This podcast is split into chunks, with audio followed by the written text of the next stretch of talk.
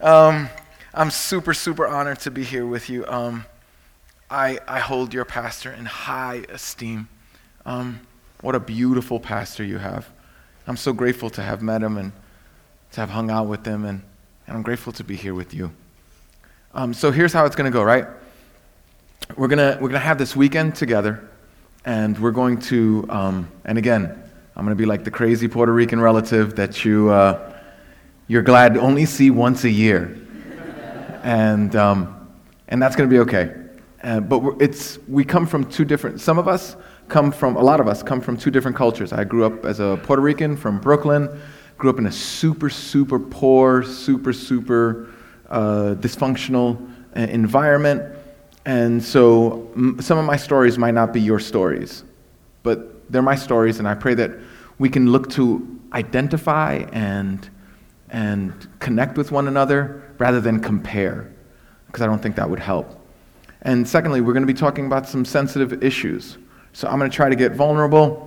And um, by the way, if anybody says that they ever are going to get vulnerable with you emotionally, like speak, share, confess, or anything like that, it's a sacred thing. That's a good thing to remember when you're in your groups. When you're in your groups and vulnerability starts to happen, be open. Be open. It's a sacred thing. So, again, my name is Edwin Colón.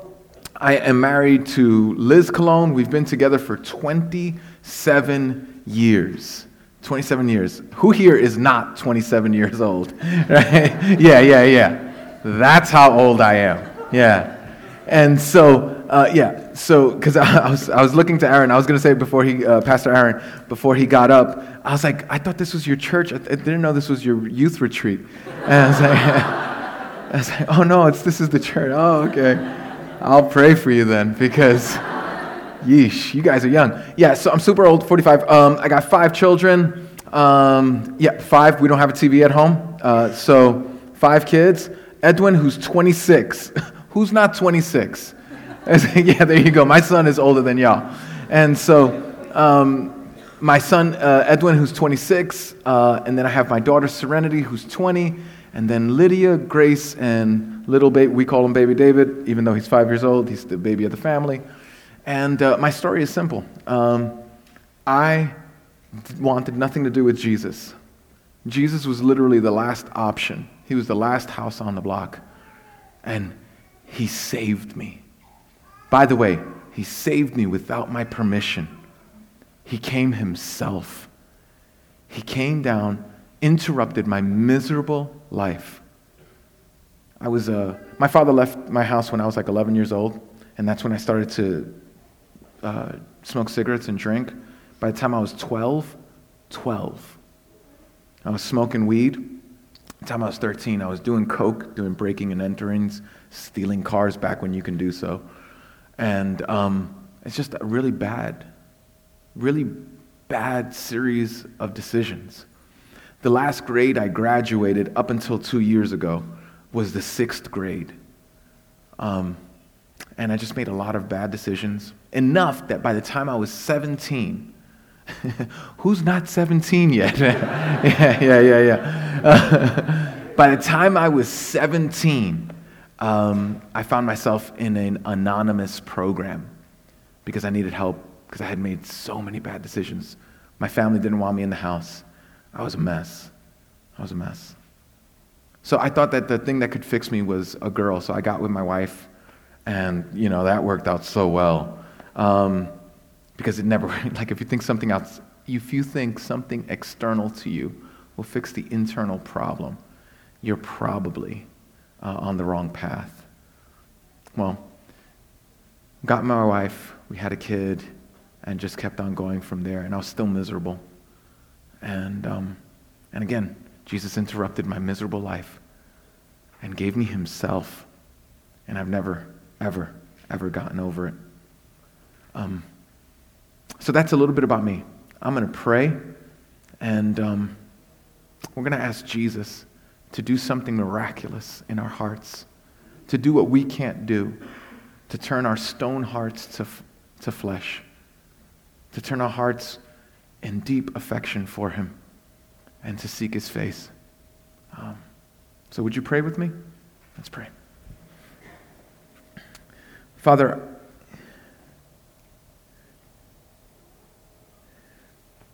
you know, you know, there's no way I deserve to be up here to speak except for Jesus. And so, Lord, would you do powerful things in my heart? Have your way in our time together. That everybody here would sense your loving spirit moving in our hearts, drawing us to yourself, giving us a deeper longing, stirring our affections for you. Father, some of us here, we're up here and we're, we got our mask on. And everything is fine. And nothing's wrong. And inside we're falling apart. Lord, would you be there for us? Help us to see and savor Jesus, to seek your face, to know that you are better than our reputation. Lord, there are those who are here who are married and who are just ready to call it quits. Would you speak deeply into our souls, reminding us of your love and how you married the church, an undeserving people. And Lord, there are some here who are single and who are ready to do things that are going to scar their souls for a long, long time. Lord, would you wake us up and help us to find our identity not in the ones that love us, but in the one who loved us perfectly. And so move, God. We desperately need you. Move in our relationships, in our affections for you, in our honesty with one another. For we do pray in Jesus' name. Amen. Amen. So it was dark. I was in uh, the corner of the house. It was late at night. And I was clicking on things that I shouldn't have been clicking on. I told you I got with my wife at 17, so I was pretty young, and we moved in right after that. And so it was about 18, 19, 20, I can't remember. No, I was older than that because I was in Christ. So I was like probably 23, 24, 25, around there. And I was clicking on things that were hurting me that would, I wouldn't call it hurt at the time. At the time, I would call it necessary. I would call it pleasurable. But I was clicking on those things. And I didn't want to tell anybody that I had an issue with the stuff that I clicked on. And I didn't want to tell anybody that I needed any help. And in the middle of my clicking on all this stuff, my wife woke up and walked in. I hurt her so bad that day. I discovered that day that when I struggle with stuff, and I struggle with it on my own, and I don't ask for others to help, I find out that my level of strength hurts people around me. It devastates those around me. And it leaves scars that maybe last forever. I'm wondering if I'm the only guy in this room who has tried to act like he has it all together, like he doesn't need any help, like there's nothing wrong with me, there's no sin that I struggle with, there's no issue that I deal with.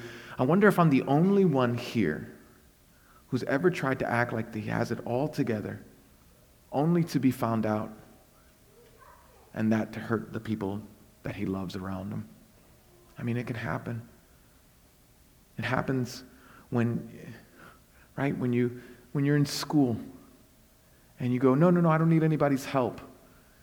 And you find yourself, no, taking a, a kind of a medication that keeps you up so that you could keep your studies up. And then that flows into an extreme addiction that seems out of control. Maybe, maybe that's you, I don't know. Maybe, maybe you're like me and you had a marriage that's on the rocks.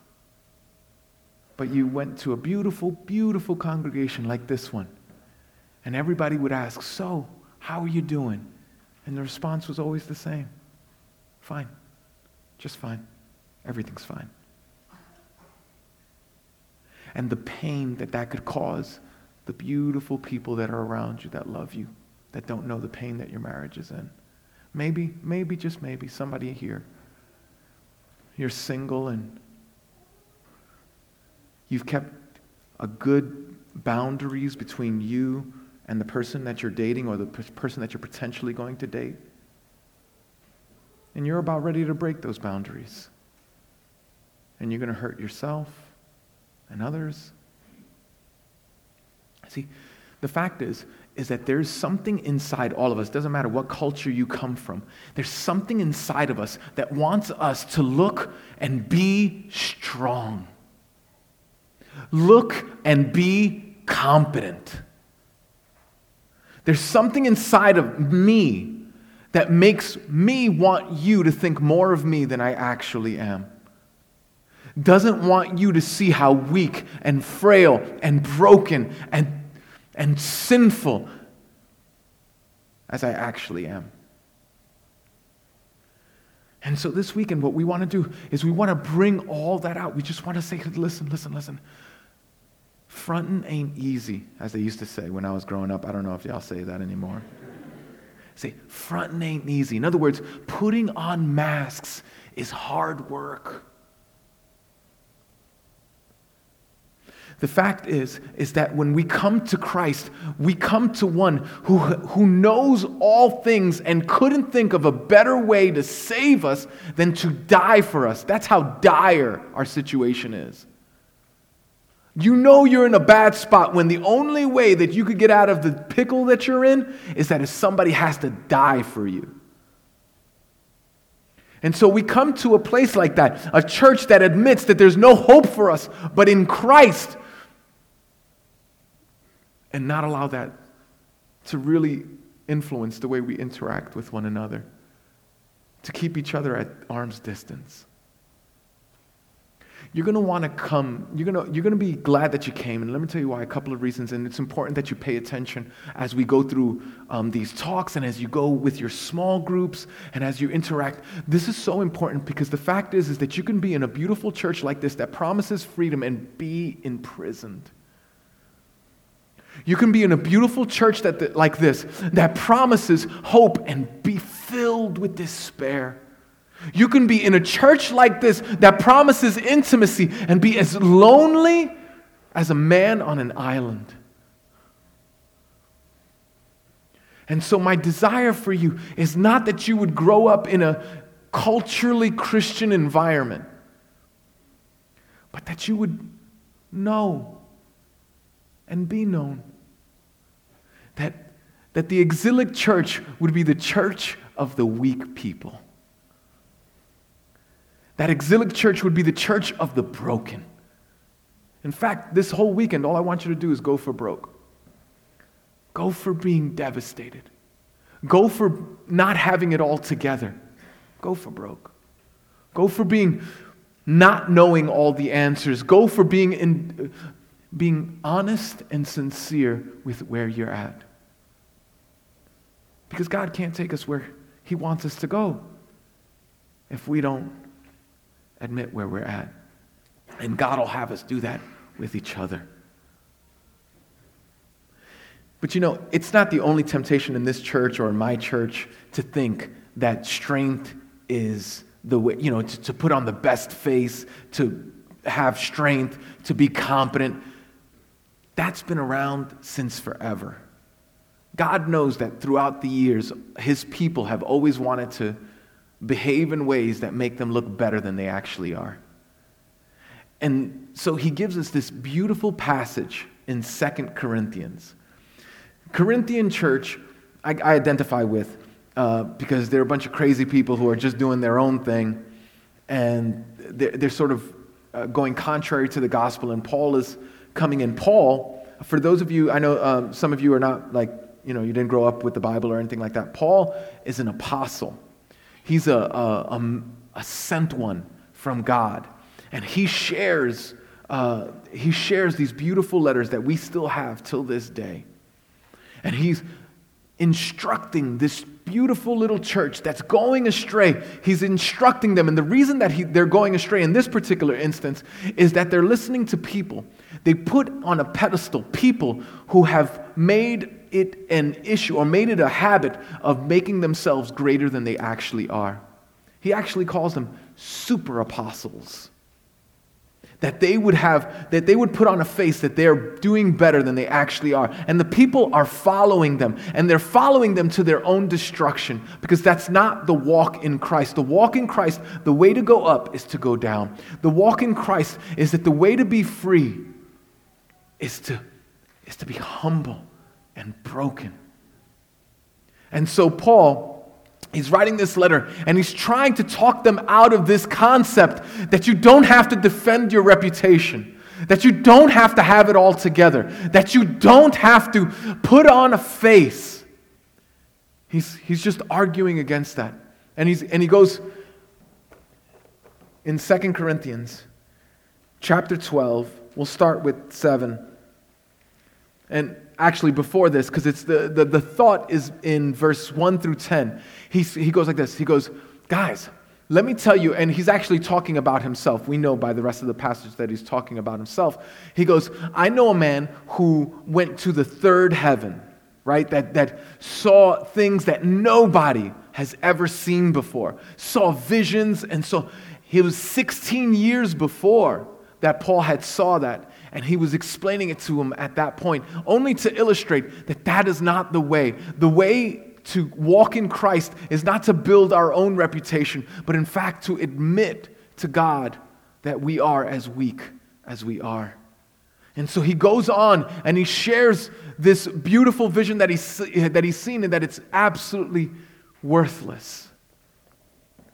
Because these other people who are talking about this, this idea of being super apostles or look at the incredible vision or look at how well I have it all together because that wasn't the way to go.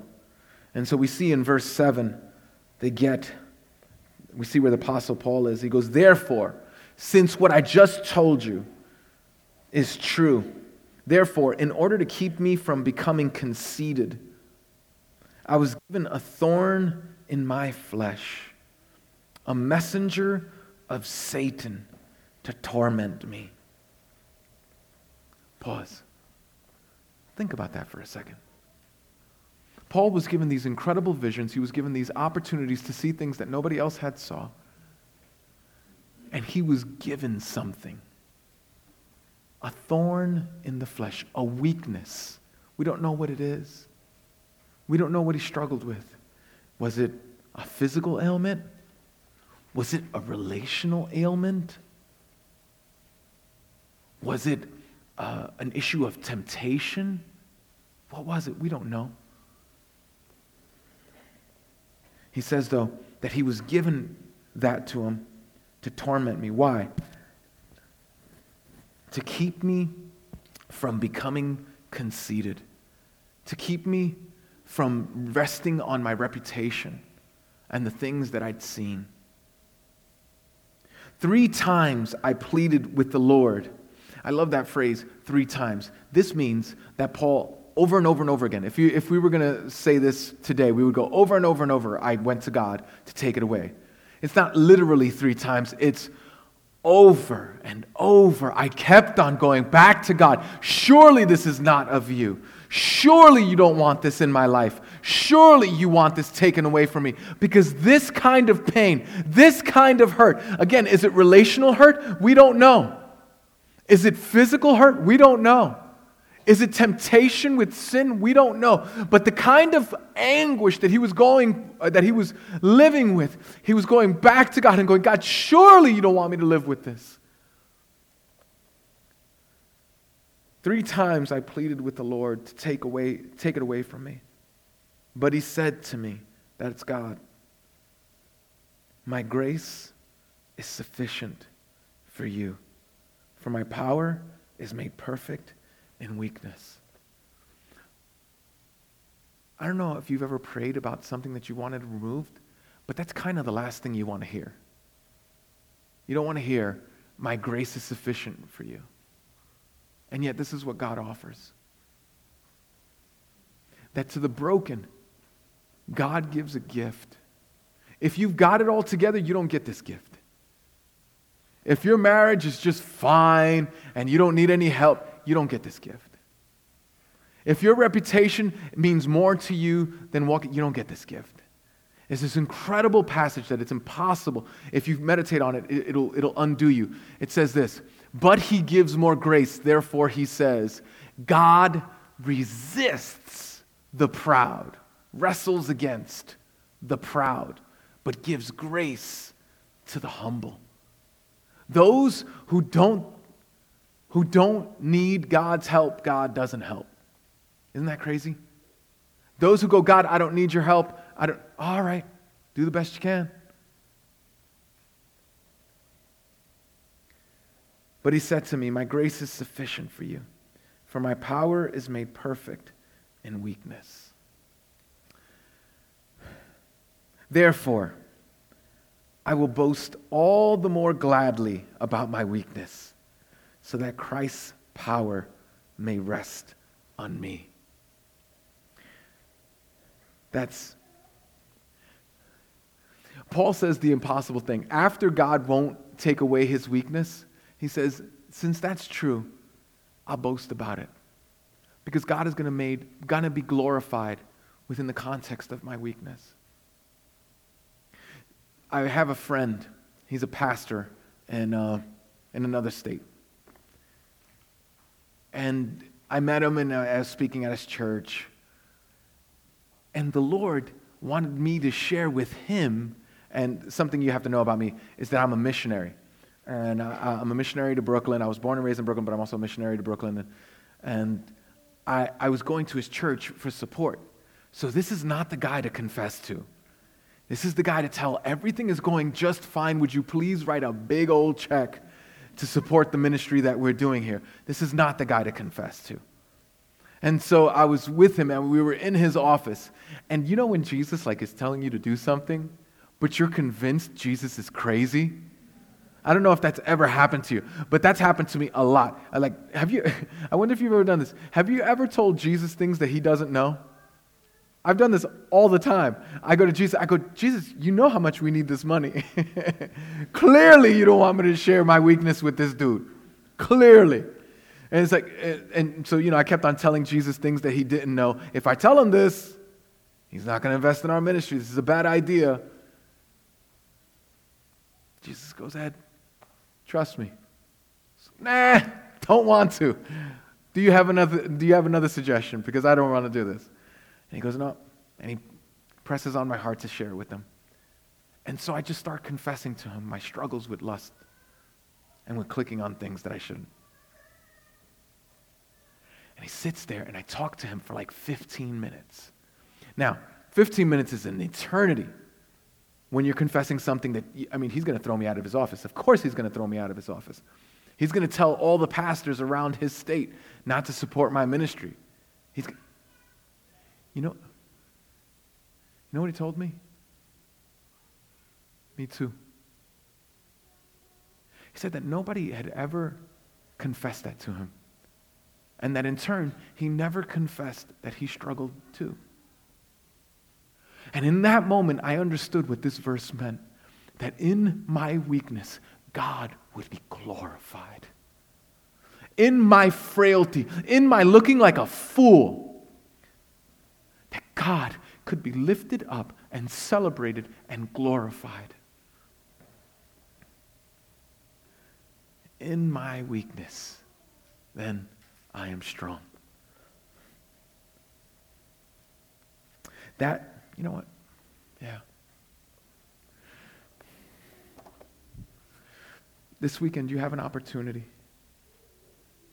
What would it look like if you stopped if you stopped faking it, if you stopped having it all together, what would it look like if you were weak and you let everybody here know it? What would it look like? Is that too much to bear? Does that scare you out of your mind? Let me tell you why it does. The reason it does is because your identity is found more in who you think you more in who you want to project yourself to be to others rather than what Jesus thinks about you. If you're like me, you're far more upset at other people finding out about your sin than you are about your sin. Like, I'm far more upset. Like, if you, I am, if, if I was in the mall or at Walmart and me and my wife got into an argument and you guys came up to me, in that moment, I would be far more upset that you saw me having an argument with my wife than the fact that I was having an argument with my wife. We love our precious reputation. But I'm telling you, freedom is found on the other side of weakness. Freedom is found on the other side of brokenness. You have to walk through that door. There's freedom there. And it's freedom for you. So you have an opportunity during your groups. Tonight, you're going to have groups and you're going to have quotes and questions that you're going to ask. But I'm telling you, God does his best work when we're broken before him and before one another. So I want you to think about this question. I wrote down, it's not in your, in your small groups, but as I'm talking now, what's coming up for you that you feel um, are secrets or weaknesses that you can't share? Like as I'm talking to you about sharing your weakness and going for broke, What's coming up that you go, oh, no, no, that, no. That, I am not, I didn't come up here for that. I came up here for the hoagies, maybe a little friendship, but I didn't come up for all this. I get it. I get it. Me too.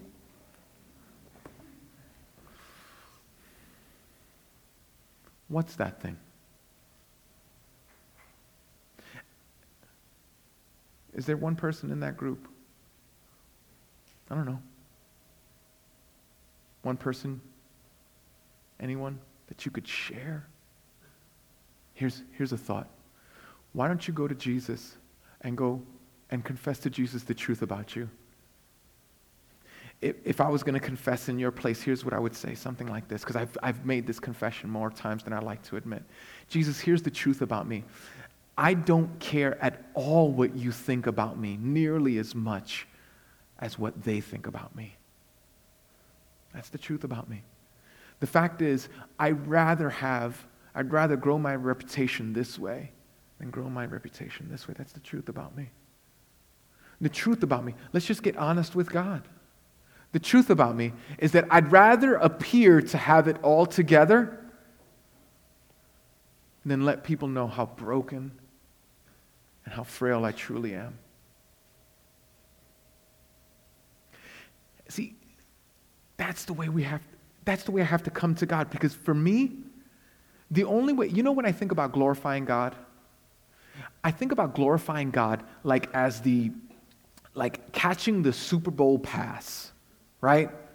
And then I catch it, it's an impossible pass, like the Giants did a few years ago. You remember this? The guy caught it on his helmet. It was an impossible pass. And he caught it, and the Giants won the Super Bowl. It was amazing.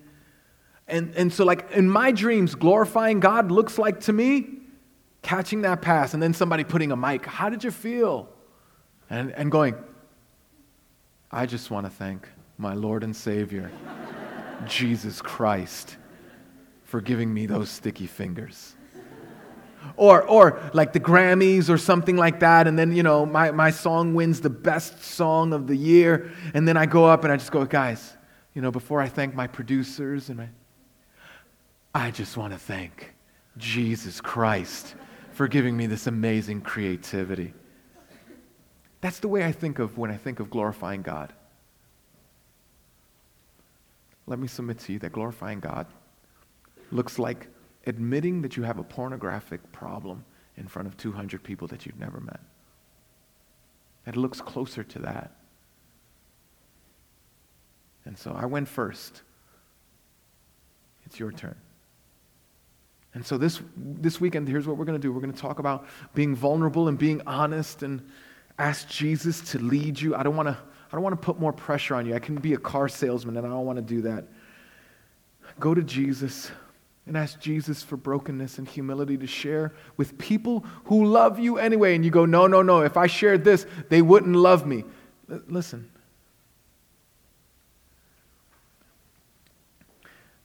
It's crazy to think about what other people are going to think about you when they struggle with what they struggle with. You know, my mom, she went to this Pentecostal church, um, and she's a cigarette smoker.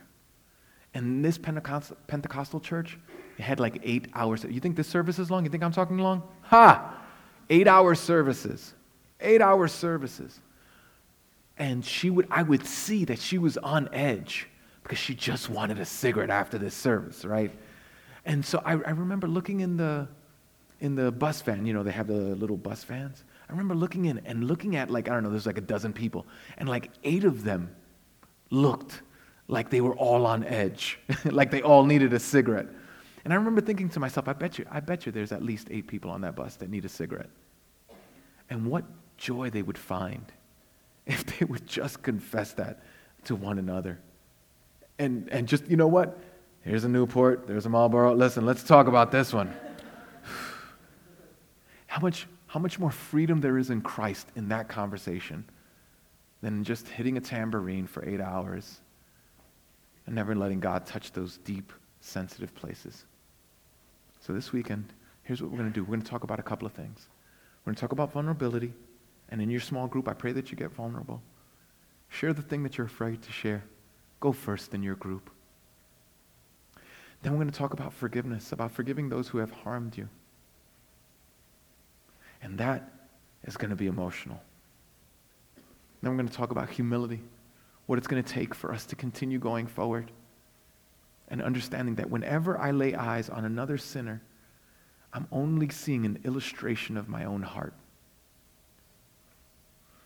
My prayer is that you wouldn't waste this opportunity. My prayer is that you would say, Jesus, you be made really, really powerful this weekend because I'm going to be made really, really weak.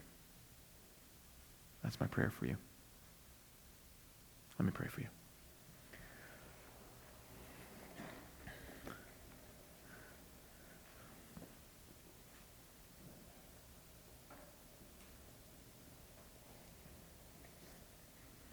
Lord,